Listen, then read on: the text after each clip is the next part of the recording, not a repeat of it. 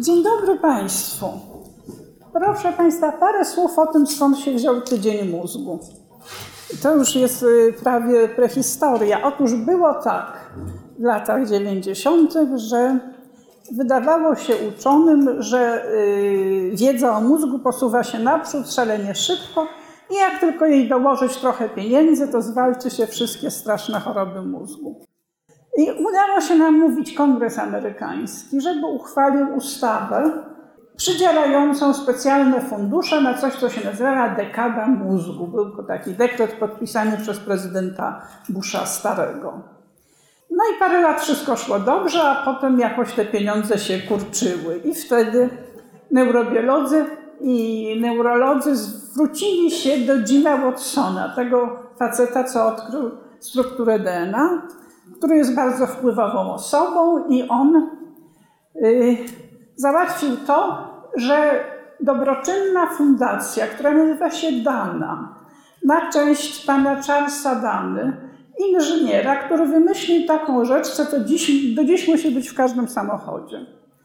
Y, I y, przeznaczył znaczną część majątku na to, żeby popularyzować wiedzę i wspierać naukę. Między innymi jest wielki Instytut Onkologiczny, Dana Farber Cancer Institute w Nowym Jorku. I Dana podjęła akcję popularyzacji wiedzy o mózgu, która się koncentruje w środku marca, bo o tej porze amerykański kongres y, uchwala budżet. Więc ludzie przekonani do słuszności tego, żeby dofinansowywać badania naukowe, dzwonią do swoich kongresmenów, mówią, kochany, tu trzeba dołożyć, teściowa ma Alzheimera, z tym coś trzeba zrobić. No i po paru latach ta akcja przeniosła się do Europy. U nas to wszystko już wygląda inaczej, ale zachowaliśmy ten sam termin y, tygodnia wiedzy o mózgu. Teraz on się już odbywa na całym świecie.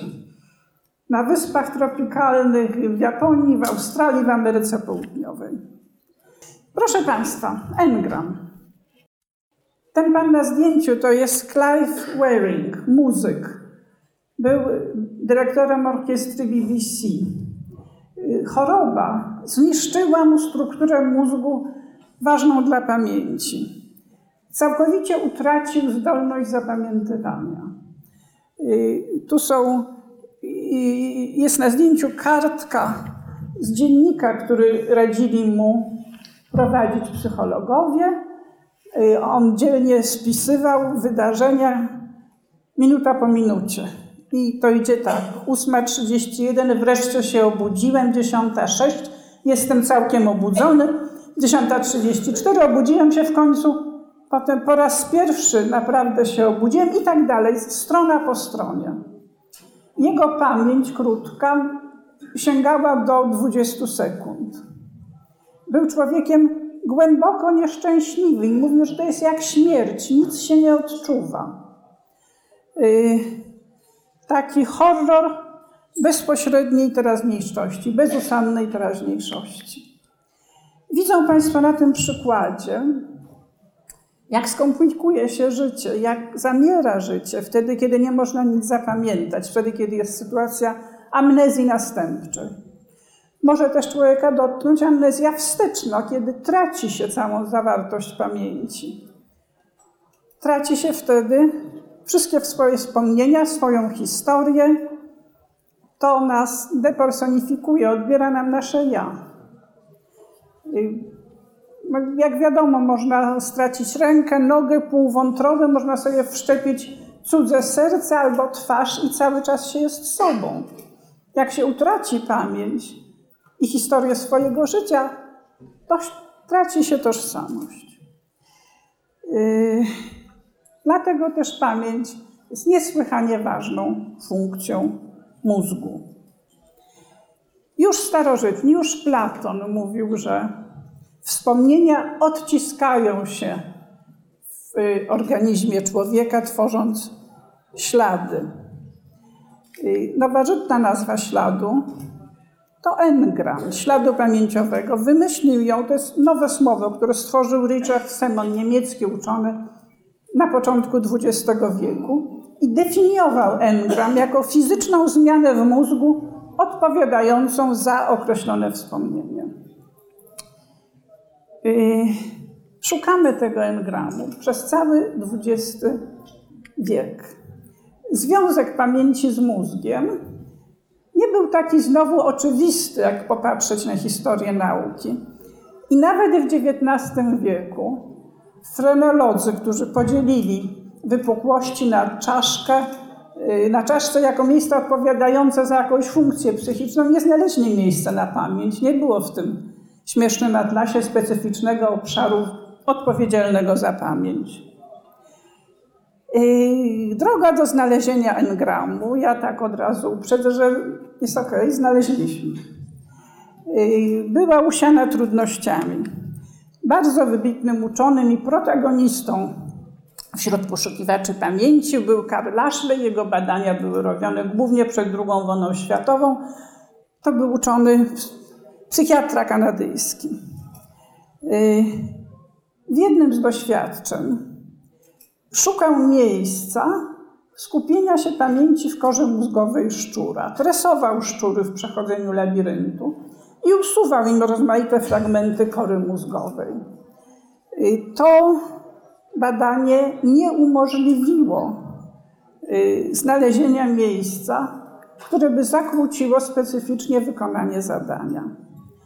Lashley wykonał jeszcze kilka innych bardzo interesujących i takich, wydawałoby się, bardzo dobrze postawionych doświadczeń, y, które przyniosły równie rozczarowujące wyniki. Także w swojej pracy opublikowanej w roku 1950 w poszukiwaniu engramu napisał, ta seria eksperymentów przyniosła wiele danych na temat tego, gdzie nie ma śladu pamięciowego. Myślę czasem, że jedyną konkluzją z wyników tych badań jest, że uczenie się po prostu nie jest możliwe. Tak zafrustrowany yy, uczony powiedział. Ale dwa lata później inny kanadyjski uczony, Wilder Penfield, yy, robił badania na otwartej czaszce pacjentów z lekooporną epilepsją podrażniał korę mózgową niewielkimi y, impulsami elektrycznymi, y, co miało zlokalizować miejsce ogniska epileptycznego. I przypadkiem zupełnie y, się zdarzyło, że u niektórych pacjentów pobudzenie kory mózgowej płata skroniowego wywoływało przypomnienie sobie bardzo odległych wydarzeń. Bardzo odległych, ale bardzo szczegółowo. Ponowne podrażnienie tego samego miejsca y, powodowało taką samą reakcję. Y, te odkrycia Penfielda wstrząsnęły światem naukowym. Po pierwsze, zaprzeczały defetyzmowi y, Lashleya, po drugie, pokazywały, że mamy schowane w mózgu wspomnienia, które są dobrze ukryte i na co dzień do nich nie sięgamy, ale w sztuczny sposób można je przywrócić do życia. No i takie coś, no, że taki, taki miał być kłopot z tym szukaniem śladu pamięciowego, a tu hop, proszę, mamy. I budziły dużo wątpliwości, bo były to w końcu mózgi chorych ludzi tylko w niewielkim procencie osób badanych, bo to kilka procent taki efekt zaobserwowano. I jakby starano się mentalnie odsunąć w głównym nurcie myślenia o pamięci wyniki Penfielda, tym niemniej powtórzyło je kilka laboratorium do, do dzisiejszych lat, przez te 60 lat. Inny wybitny Kanadyjczyk, pracujący mniej więcej w tym samym okresie, to Donald Hebb. On w 49 1949 roku opublikował niesłychanie wpływowy podręcznik psychologii, w którym zawarł dwie ważne dla myślenia o uczeniu się i pamięci koncepcje. Pierwsza to reguła Heba która brzmi tak. Jeśli neuron A w sposób częsty i powtarzalny powoduje pobudzenie neuronu B, nastąpią procesy wzrostowe lub metaboliczne w obu komórkach. Także skuteczność pobudzenia neuronu B przez neuron A będzie zwiększona. No ta grubsza, tak, skutecznie mamy wyładowanie w neuronie B i połączenie robi się lepsze. Tak skrótowo mówi się, że skuteczne pobudzenie to silniejsze połączenie. To jest zresztą genialne tłumaczenie angielskiego sformułowania zrobione już wiele lat temu przez studentkę z WPS-u. Y, ta reguła chyba okazała się trafiona. Sprawdzono ją na setkach przykładów i obowiązuje do dzisiaj. Hebb stworzył też pojęcie assembly, zespołu pobudzającego się nawzajem neuronów, które miały być zaangażowane w jeden ślad pamięciowy. Urok takiego zespołu polegał między innymi na tym, że jeżeli się jakąś jego część y, uszkodziło, to reszta mogła dalej funkcjonować sprawnie. Co wyjaśniałoby na przykład różne kłopoty, jakie miał w swoich doświadczeniach Lashley.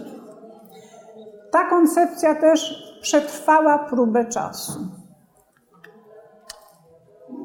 Wkrótce potem, y, również w Kanadzie, zoperowano mózg y, młodego pacjenta chorego na lekooporną epilepsję i po to, żeby zahamować rozprzestrzenianie się wyładowań epileptycznych, usunięto znaczną część przyśrodkowego płata skroniowego. To jest taka duża dziura, proszę porównać z normalnym mózgiem. Patrzymy na mózg od spodu tutaj. Między innymi oba obustronnie struktury nazywaną hipokampem i otaczające je obszary korowe. Y, na epilepsję pomogło, ale pacjent utracił zdolność zapamiętywania. To jest słynny pacjent HM, Henry Molaison. On y, był od tych lat 50. aż do swojej śmierci parę lat temu intensywnie badany przez psychologów. Y, I ta utrata możliwości zapamiętywania była nadzwyczajnie trwała. I przychodziła do niego lekarka codziennie przez wiele lat, za każdym razem witał ją na obcą, jak obcą osobę. Nie pamiętał, czy jadł śniadanie, nie pamiętał zdarzeń, y, które się toczyły. Y, głębokie, trwałe upośledzenie zapamiętywania.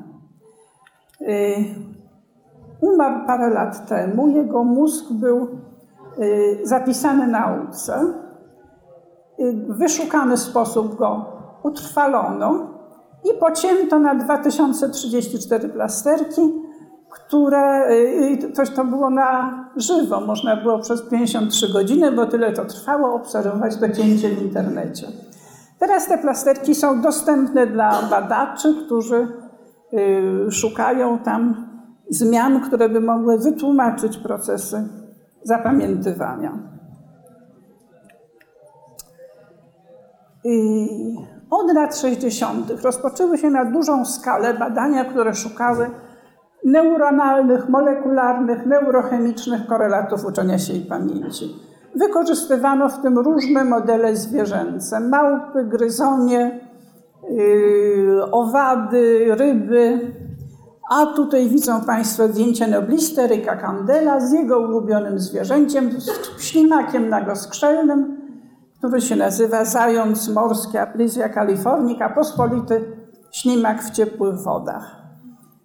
I te badania, początkowo y, niezręczne, robiły się coraz bardziej wyrafinowane i przyniosły szalenie dużo informacji o tym, jak to się dzieje, kiedy się w mózgu odkłada ślad pamięciowy. W pewnym momencie Trzeba było te badania usystematyzować, ukierunkować, pokazać, jakie są niezbędne doświadczenia kontrolne, żeby można było wierzyć w wyniki. I taki y, katalog spisał Stephen Rose, brytyjski uczony, który badał pamięć u jednodniowych kurczaków. Y, I takie punkty wymienił.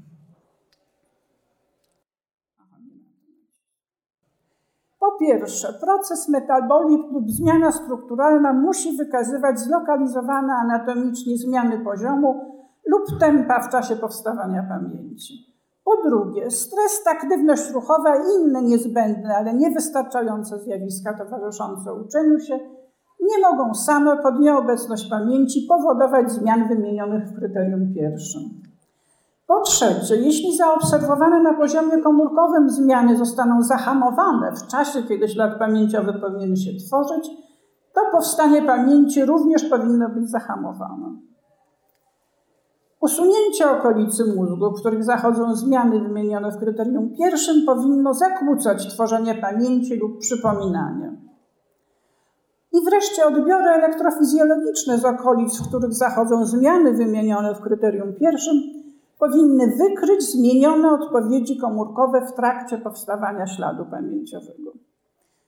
No i tego się trzymaliśmy. Y, różne koncepcje zostały odrzucone. Koncepcje tego, jaka jest natura engramu, a więc udowodniono, że nieprawdziwa jest teoria rewerberacyjna, która mówiła, że engram jest samowzbudzającym się prądem elektrycznym, który płynie w zamkniętym obwodzie nerwowym.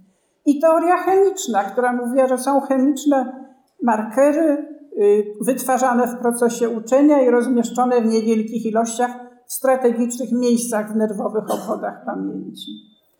Trzymamy się teraz, proszę Państwa, teorii plastyczności synapsy, mianowicie tego, że synapsy częściej używane, a zwłaszcza pobudzane równocześnie, powiększają się, na szlakach neuronalnych pracujących intensywniej tworzą się nowe połączenia synaptyczne.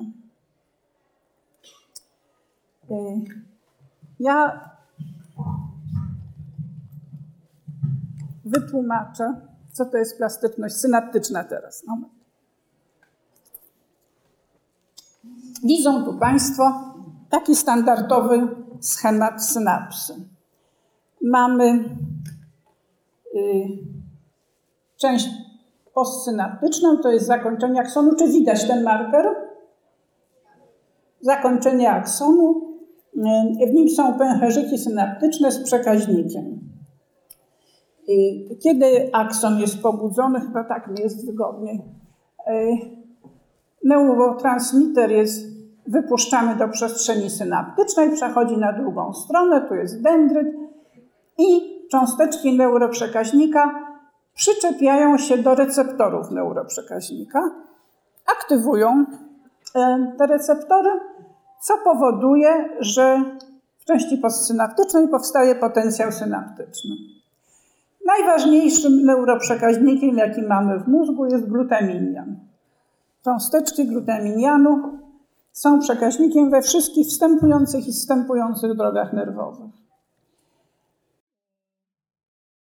I za moment do tego schematu wrócimy, ale teraz zobaczymy, jak siła synapsy może się zmienić, jak funkcjonuje plastyczność synaptyczna. W latach 70. uczeni odkryli zjawisko nazywane długotrwałym wzmocnieniem synaptycznym, inaczej long-term potentiation. Było to zjawisko wywołane sztucznie przy pomocy drażnienia prądem elektrycznym y, aksonów dochodzących do grup neuronów. Y, proszę popatrzeć, jak to, jak to idzie. Tutaj mamy, mamy oś czasu Y, tutaj mamy 30 minut takiego wstępnego okresu, kiedy ustala się tak zwany baseline, czyli wielkość odpowiedzi neuronów na stały, nieduży testowy bodziec. A teraz zobaczymy, czy animacja działa. Proszę bardzo, tak odpowiada grupa neuronów na stały bodziec. Ustalamy wartość wyjściową. Teraz robimy stymulację tężcową, czyli stymulację o wysokiej częstotliwości 100 Hz, 100 impulsów na sekundę.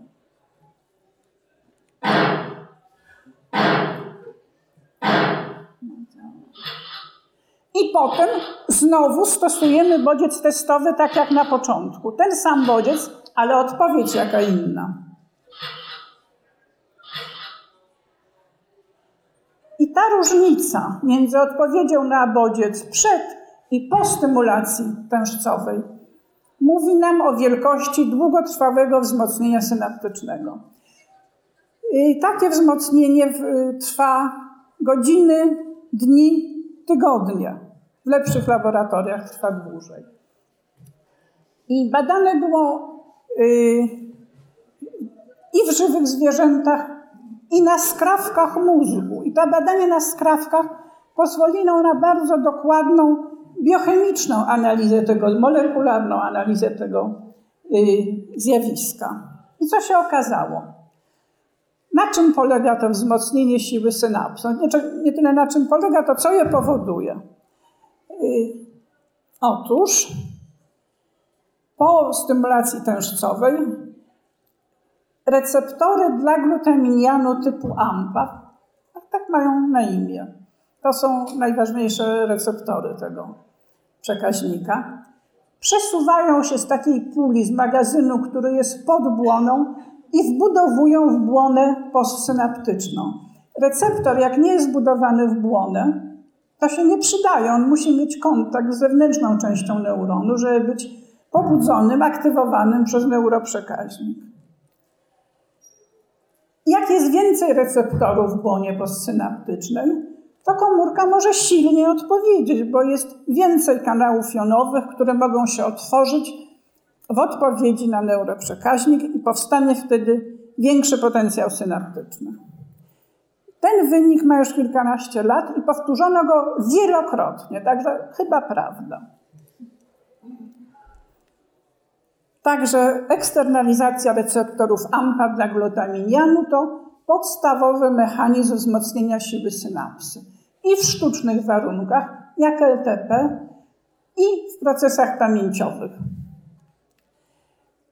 Tu w błyskawicznym skrócie jest, jak te procesy biochemiczne y, działają w momencie powstawania engramu. Tak? Mamy zjawiska elektryczne na błonie, y, wpływanie jonów sodu i wapnia do komórki. One wapnia aktywują szczególne enzymy, które z jednej strony powodują eksternalizację receptorów, o której przed sekundą mówiliśmy, co nam daje wzmocnienie transmisji w synapsie i zmiany własności błony neuronu.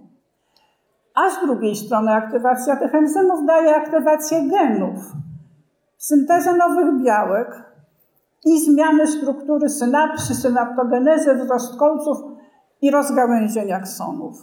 Żeby te wszystkie procesy wzrostowe zaszły, trzeba no, co najmniej wyprodukować nową błonę komórkową.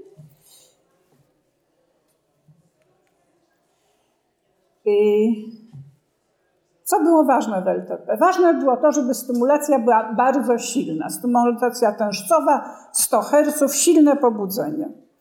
Jest w mózgu szereg e, takich gadżetów, interesików, mechanizmów, struktur, y, które ułatwiają to, żeby pobudzenie było bardzo silne. Słabe pobudzenie nie da nam zmiany siły synaps. Ono musi być rzeczywiście intensywne. I jeden z takich mechanizmów chciałam tutaj Państwu na, na obrazku pokazać, to jest gigantyczna synapsa hipokampa. Gigantyczna albo detonatorowa. Y, tutaj jest zwykła synapsa, to jest kolec dendrytu, tutaj to czarne takie to jest synapsa, pęcherzyki synaptyczne, a tu jest ogromna synapsa. To jest dendryt, strona podsynaptyczna. On jest otoczony zakończeniem nerwowym, pełnym pęcherzyków synaptycznych. Jest mnóstwo miejsc, a, i, gdzie są synapsy. Może ich być do 50 w takiej gigantycznej synapsie. Znaczy tyle się na razie doliczono. I oczywiście siła takiej synapsy jest znacznie większa niż, y, niż takiego malucha. I dlaczego one są ważne w hipokampie? Y, pomyślmy sobie o rodzajach pamięci. Są takie rodzaje pamięci, które wymagają repetycji przy zapamiętywaniu. Uczymy się czegoś na przykład, ale są też cała sfera naszej pamięci autobiograficznej, to na ogół jest coś, co w psychologii eksperymentalnej nazywa się uczeniem jednopróbowym. coś się dzieje i już, i może trwać bardzo krótko. Tak? Narzeczony nam mówi, że ma inną, to trwa jedną sekundę, a pamiętamy całe życie. I takie gigantyczne synapsy być może są w tym pomocne. No dobrze, powstawanie engramu, zapamiętywanie. Powstaje zespół neuronów połączonych z synapsami o wzmożonej sile. Ostatnie 15 lat to jest zupełnie nieprzytomny rozwój nowych technologii badania mózgu. Między innymi jest technika, która pozwala patrzeć naraz na duży kawał mózgu, na wiele neuronów i widzieć, czy one się wyładowują, czy nie. I można to zrobić dzięki temu w żywym zwierzęciu, że także mikroskopia się szalenie zminiaturyzowała i takie niby mikroskopiki malutkie można przykleić na głowie myszy i przez specjalne endoskopy patrzeć, co się dzieje w środku. Y, ta technika, co się nazywa calcium imaging, obrazowanie zwiększenia ilości jonów wapnia w komórce. Kiedy jest potencjał czynnościowy, potencjałozależne kanały wapniowe się otwierają i dużo jonów wapnia wpływa do komórki. Jeżeli w komórce jest barwnik, który reaguje zmianą koloru na stężenie jonów wapnia, pokazuje nam, yy, które komórki są aktywne. Teraz bardzo się skupiamy, to nie laserem tego nie znaczy, bardzo się skupiamy, żeby filmik ruszył. Widzą Państwo, jak mrugają? To jest w zwolnionym tempie, w real time te rzeczy dzieją się szybciej. I tak możemy patrzeć, możemy wprowadzić taką sondę do struktury, którą podejrzewamy za to, że tam coś się w pamięci zmienia i wyłapać te neurony, które się zmieniają.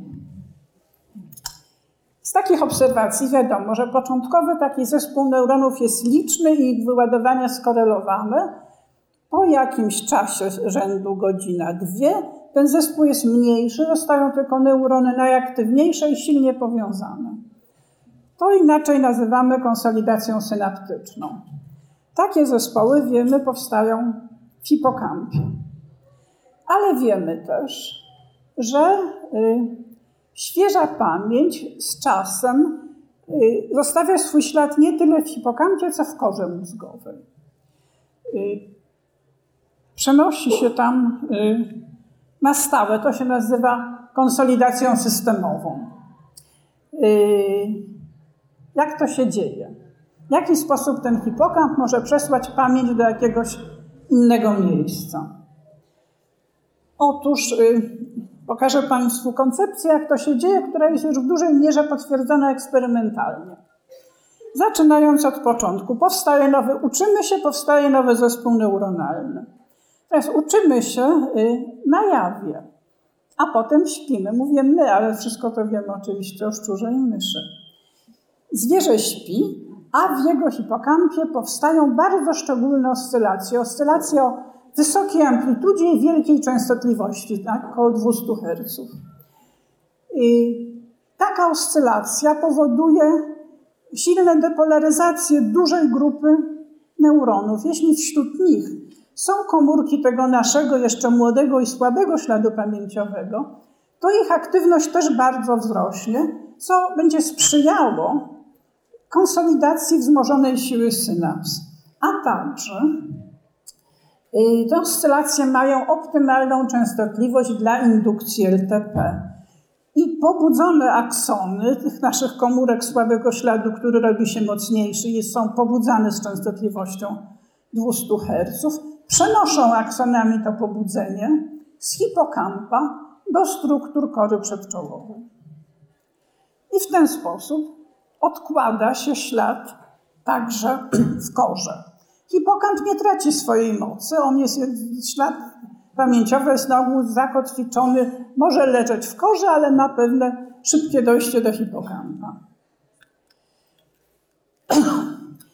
Y, przez cały czas szukania engramu ścierały się ze sobą co najmniej dwie koncepcje. Taka, która widziała Ślad pamięciowy jako coś bardzo rozproszonego po ogromnych obszarach mózgu, w ekstremalnych przypadkach po wszystkich neuronach. I koncepcja, która uważała, że y, ten ślad jest bardziej skupiony. Do tych koncepcji należała koncepcja neuronu gnostycznego, komórki gnostycznej Jerzego Komorskiego, najwybitniejszego polskiego neurofizjologa, która w wersji angielskiej przez amerykańskiego uczonego Jerego Levina była nazwana grandmother cell, komórka odpowiadająca na babcię. Czyli taka, która rozpoznaje obiekt, w którym zbiegają się informacje o wszystkich jego cechach. Takie komórki znajdowano u małp, które, komórki w korze kory skroniowej, które reagowały na twarz, na widok twarzy albo na widok dłoni. Te badania na zwierzętach jednak nie robią takiego wrażenia jak badania na ludziach. I tutaj widzą Państwo otwartą czaszkę, to znowu są pacjenci z epilepsją, jest niemal jedyna grupa pacjentów, którym wolno się dobrać do, do mózgu. Implantowano są elektrody i y, zbierające informacje z powierzchni kory mózgowej i elektrody głębinowe. Y, one są po to, żeby zlokalizować ognisko epileptyczne. Czaszka jest zamykana i pacjenci z tymi elektrodami w głowie leżą w łóżkach i y, lekarze czekają na wyładowanie epileptyczne. W międzyczasie nudzą się szalenie i zgadzają się brać udział w doświadczeniach.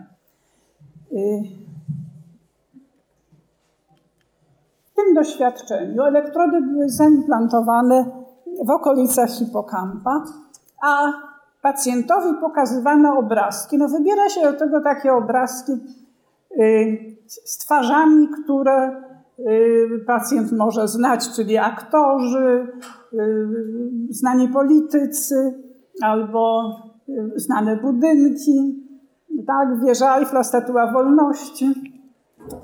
Proszę popatrzeć, pierwsze trzy zdjęcia to jest Luke Skywalker. To, co widzą Państwo tutaj, także każda kropka to jest wyładowanie neuronu, który mamy na czubku elektrody. To jest histogram tym wyładowań. Jak nie ma kropek, znaczy neuron nie odpowiada. Ten neuron odpowiada na Luka Skywalkera.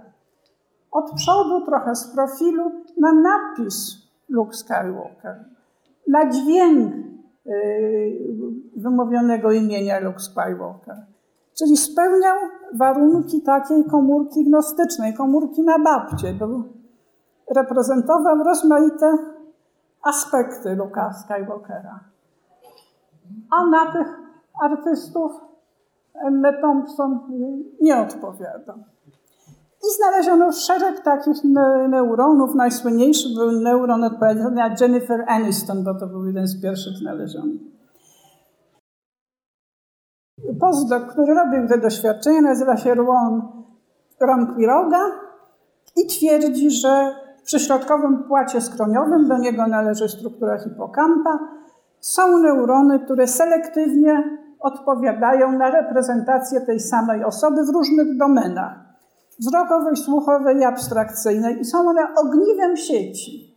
On nie przypuszcza, że to jest jedyne miejsce w mózgu reagujące na Luka Skywalkera, tylko że jest to ogniwo sieci, czyli zespołu neuronalnego, które reprezentuje różne aspekty tej samej osoby. I inne doświadczenie robione taką samą techniką pokazuje nam inne zjawisko, uważam nadzwyczajnie interesujące. Tutaj pokazywano osobom badanym z elektrodami zaimplantowanymi naokoło hipokampa rozmaite kawałki seriali. No, licząc na to, że znajdą się takie neurony, które będą intensywnie reagowały na któryś z seriali i rzeczywiście znaleziono tutaj, proszę na Simpsonów, ta komórka wyładowuje się szalenie. No dobra, mamy taką komórkę, gasimy wideo i prosimy teraz pacjenta, żeby przypomniał sobie, co było w tym klipie. Żeby zrobił sobie taki w rozumie, w wyobraźni film przed oczami. No i ciekawe jest, czy przy przypomnieniu Nie tylko przy reakcji na bodziec, przy przypomnieniu bodźca ta komórka się wyładuje. No i tak ta komórka zrobiła. Reagowała nie tylko na prezentację bodźca, ale na przypomnienie sobie bodźca. Czyli wygląda na to, że, że była elegancko uwikłana w ślad pamięciowy. I nie mam dość czasu, żeby dużo więcej powiedzieć, ale takie punkty sobie zapamiętajmy, że przemodelowanie obwodów neuronalnych wymaga synaptogenezy i wzrostu kolców na dendrytach i wzrostu rozgałęzienia aksonów. Proszę popatrzeć na te kolce. To jest neuron e, wybarwiony na czarno. Tu jest powiększenie jego gałązki dendrytu. Widzą Państwo takie storczące rzeczy. To są kolce dendrytyczne. To jest ich rekonstrukcja z mikroskopu elektronowego. Widać, że są różnokształtne. Na każdym jest synapsa. Tu dendryt z kolcami, na kolcach synapsy. Tu zdjęcie z mikroskopu elektronowego, które to bardzo ładnie pokazuje. Mamy teraz technologie, które pozwalają na to, żeby patrzeć w mózg żywego zwierzęcia i obserwować, jak się te dendryty i ich kolce zachowują. I wiemy, że już w godzinę po uczeniu na dendrytach, w miejscach, które y, są w uczenie zaangażowane, powstają nowe kolce. Widzą tutaj Państwo taki cienki kolec. To są kolce które są ruchliwe, łatwo powstają i łatwo nikną. Więc przy uczeniu one się pojawiają, a w miarę tego, jak y, ślad pamięciowy się utrwala, y, te kolce zmieniają kształt na takie grube i osiadłe. To są, jak się mówi, plasticity kolce, a to są memory kolce.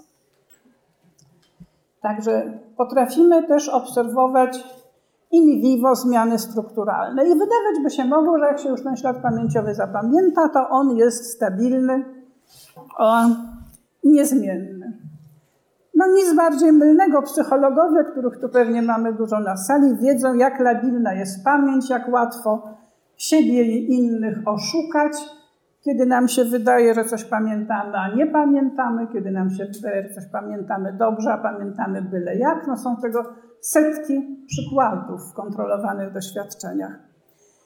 I szczególne nagromadzenie yy, takich przejawów fałszywej pamięci było szczególnie głośne. Było w latach 90. w Stanach Zjednoczonych, gdzie grupa psychiatrów technikami wydobywczymi yy, w hipnozie albo w innych elementach analizy wyciągała głęboko wyparte wspomnienia z dorosłych pacjentów, wspomnienia z dzieciństwa.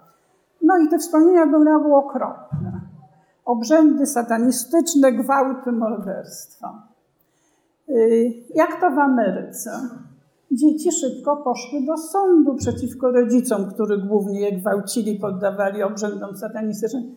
I były zupełnie serio na podstawie takich oskarżeń procesy które kończyły się dobrze. Była taka pani, która mówiła, że y, ojciec ją wielokrotnie gwałcił, matka przetrzymywała, zrobili jej aborcję, y, a obdukcja medyczna wykazała, że jest nietkniętą dziewicą, nigdy nie była w ciąży. Ale były też przypadki, gdzie były wyroki skazujące. Pani w średnim wieku przypomniała sobie, że jak była małą dziewczynką, ojciec zamordował jej przyjaciółkę. I gość poszedł do więzienia, co prawda tylko na rok, bo w apelacji go wypuszczono, ale były to rzeczy traktowane absolutnie serio. Elizabeth Loftus, psycholog i biegła sądowa, teraz już profesor prawa, bardzo dużo zrobiła, żeby zdemistyfikować y, to wyciąganie rzeczy z ukrytej pamięci. Pokazała eksperymentalnie, jak nieprzytomnie łatwo jest zaimplantować sztuczną pamięć, fałszywą pamięć y, u ludzi. Ona w jednym z doświadczeń, w pierwszym doświadczeniu y, implantowała pamięć o tym, że jako dziecko zgubiliśmy się w galerii handlowej. W pierwszym screeningu osoby, dobierała osoby badane, prawda, szczegółowo pytając rodziców, czy to się kiedykolwiek stało. To się nigdy nie było takiego zdarzenia. Już na dzień dobry 5% osób w kwestionariuszu wypełniało, że owszem, zdarzyło, pamiętają, że zdarzyło im się zgubić. Potem były takie rozmowy, jak to psychologowie potrafią. Ja jestem biologiem, ale wyobraź, rozpatrywali różne aspekty gubienia się w galerii handlowej, co się czuje, a płacze, starsza pani znajduje. E, w drugim screeningu już 25 osób pamiętało, 25% osób pamiętało, że zgubiło się w galerii handlowej. Takie doświadczenia w różnych wariantach zostały powtórzone już we wszystkich krajach świata mniej więcej. E, nie ma nic łatwiejszego. Trochę wiemy, y, jak to jest. A mianowicie, niedawno znaleziono taką prawidłowość w eksperymentach na zwierzętach, że jeżeli zwierzęta, które były dobrze wyuczone, były testowane, że dobrze umieją, a potem podawano im środek, który hamował syntezę białek, to następnego dnia już nie pamiętały tego, co przez poprzedni miesiąc pamiętały znakomicie. Okazało się, że przywołany ślad pamięciowy ulega ponownie konsolidacji, przechodzi przez tą drogę, której schemat Państwu rysowałam, y, przez kolejne etapy, niektóre z nich wymagają syntezy białek. Y, I w ten sposób do konsolidowanego śladu mogą się wkraść modyfikacje bo nigdy prawie nie jesteśmy w dokładnie takim samym stanie, my i nasz mózg, jak przy inicjalnym zapamiętaniu. Możemy być bardziej zmęczeni, bardziej zadenerwowani, coś no, wszystko, wszystko może na taki ślad wtedy wpłynąć. Wykorzystano to w jednym ze sposobów traktowania zespołu stresu pourazowego. Wiadomo mianowicie, że pamięć emocjonalna takich zdarzeń, jakie prowadzą do stresu pourazowego, Y, wymaga obecności noradrenaliny w ciele migdałowatym. Y, w, tym, w tej technice y, wykorzystuje się propranolol. To jest lek powszechnie używany, lek na nadciśnienie, który blokuje receptory dla noradrenaliny w całym mózgu. I osoby, które brały udział w próbach klinicznych, miały podawane propanola, potem miały sobie przypomnieć to traumatyczne wydarzenie i duży ich procent pozbył się y, zespołu stresu połarazowego w sposób farmakologiczny.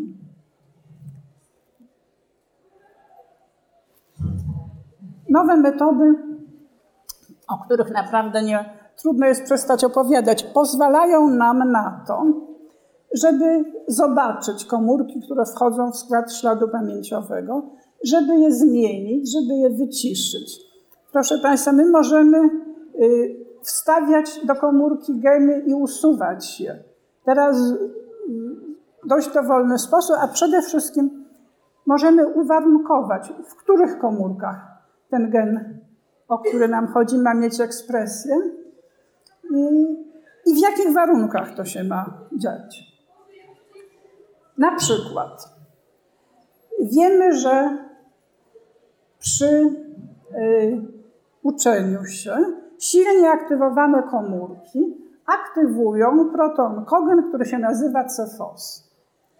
Możemy teraz wprowadzić do mózgu, do komórek y, struktury, którą podejrzewamy o to, że jest ważna w pamięci, geny zielonego białka fluorescencyjnego, który może się, y, który może zacząć dawać tylko wtedy, kiedy aktywuje się gen CFOS. Można to zadać biotechnologicznie.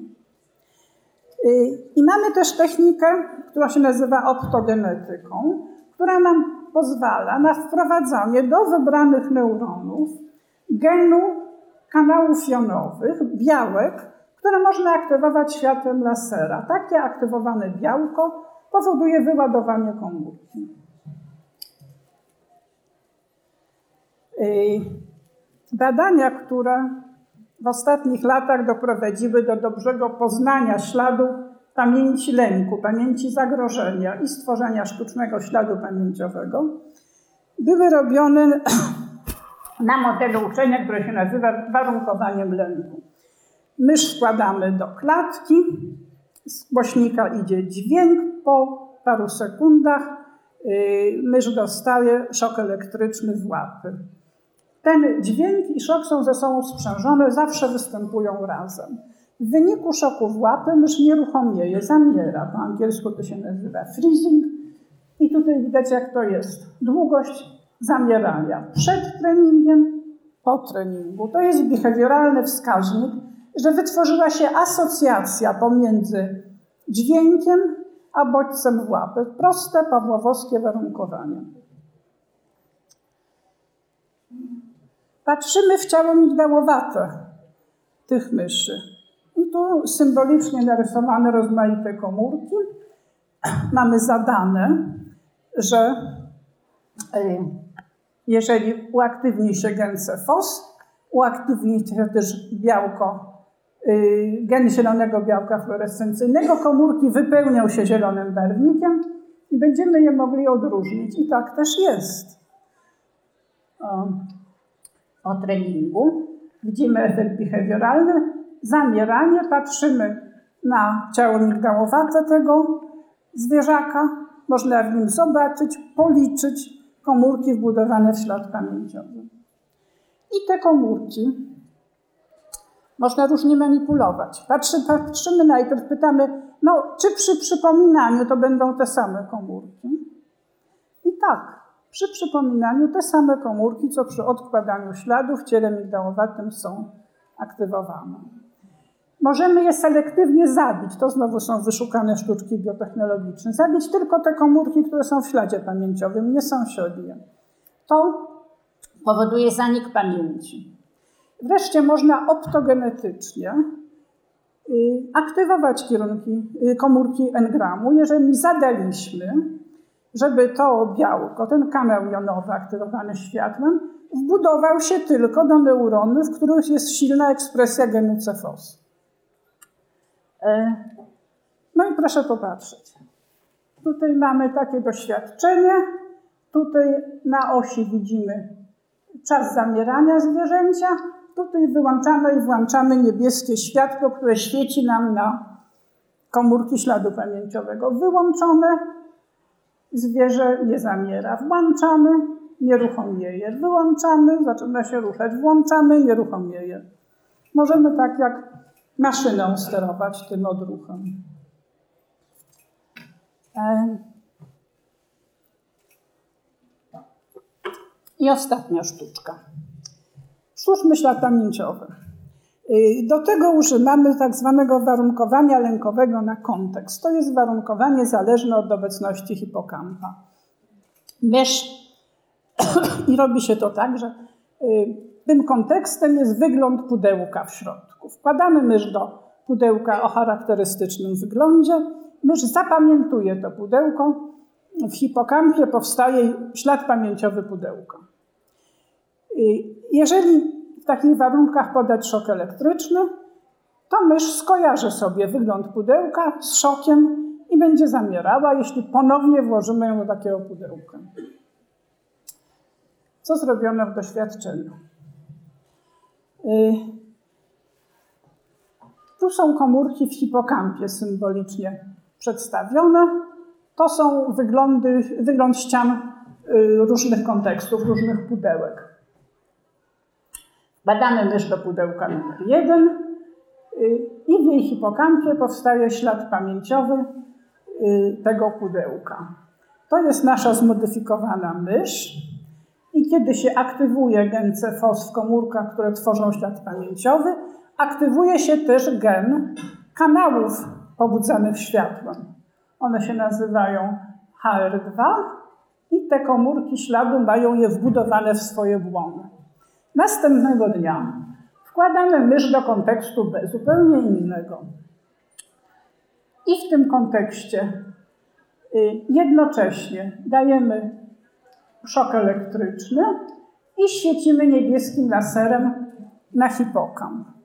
Jak świecimy niebieskim laserem, to aktywują się komórki starego śladu pamięciowego, bo one mają wbudowane te wrażliwe na światło kanały jonowe. Jednocześnie powstaje nowy ślad pamięciowy na ten nowy kontekst. I testujemy potem wkładając do pierwszego kontekstu. W tym kontekście myszy nigdy nie dostały szoku w łapy, a jednak zamierają na skutek triku, który zrobiliśmy tutaj przez aktywację światłem równocześną z szokiem elektrycznym. Czyli zwierzęta skojarzyły sztuczną aktywację starego engramu z szokiem elektrycznym, czyli wytworzyliśmy fałszywą pamięć. To było, proszę Państwa, błyskawiczne podsumowanie drogi, która prowadziła do poznania engramu, które możemy teraz zobaczyć, aktywować, selektywnie usunąć. Przy pomocy skomplikowanej biotechnologii możemy stworzyć sztuczny ślad pamięciowy, co w warunkach naturalnych wśród ludzi wymaga tylko kilku sugestywnych zdań. Dziękuję Państwu. To by było.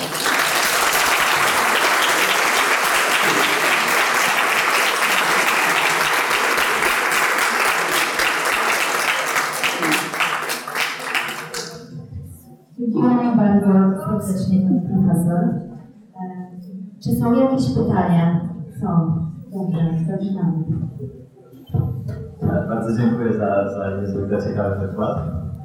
E, ja mam trzy pytania. Pierwsze jest takie, czy jedna w ilu, w ilu śladach pamięciowych może uczestniczyć jedna komórka? Jeszcze raz? W ilu śladach pamięciowych może uczestniczyć jedna komórka? Drugie pytanie, które jest z nim powiązane, jakie są limity pamięci?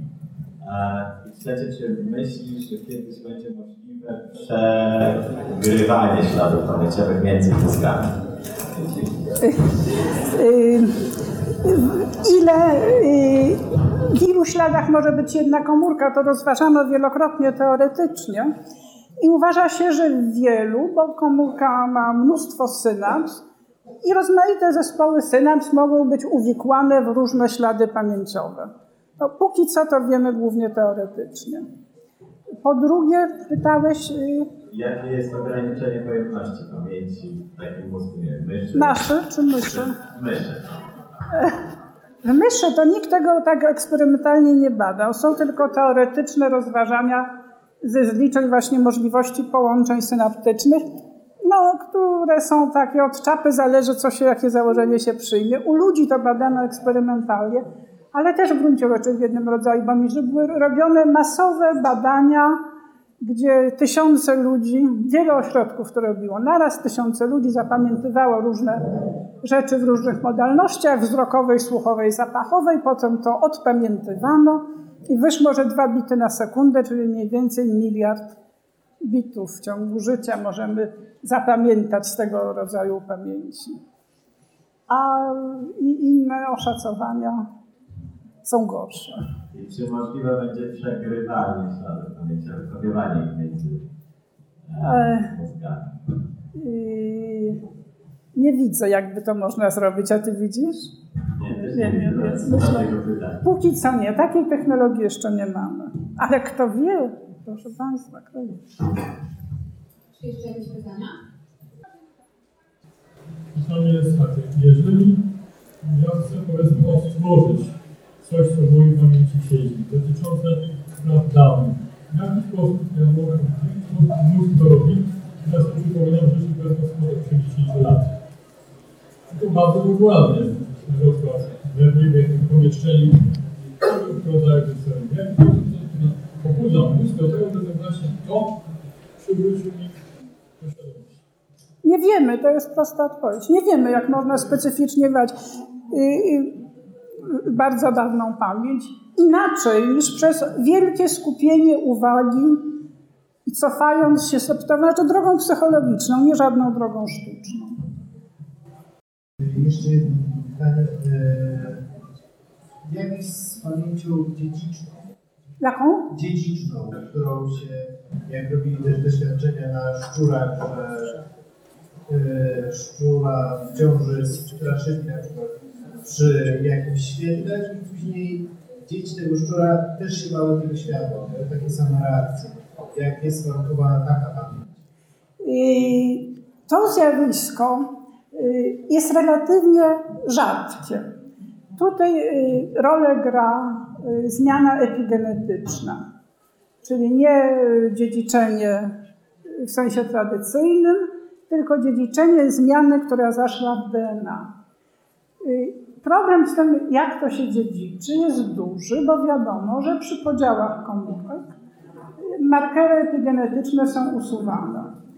Rok temu Izabel Mamszli z Genewy pokazała, że taki marker może być przeniesiony jako mikroRNA w plemniku. Dziękuję. Czy jeszcze jakieś pytania? Aha, dwa. Ja chciałem zapytać, w jaki sposób, bo jeżeli mam na przykład kompleks kora śródwęchowa i hipokamp, Nie, nie, nie, nie, jeszcze raz, jeszcze raz, nie doszło to do mnie. Mamy co? zacznijmy może od tego, że na przykład kompleks kora śródwęchowa i hipokamp. Przepraszam. E, Kora śródwęchowa jest bardzo bogato połączona różnymi połączeniami z całością kory mózgowej.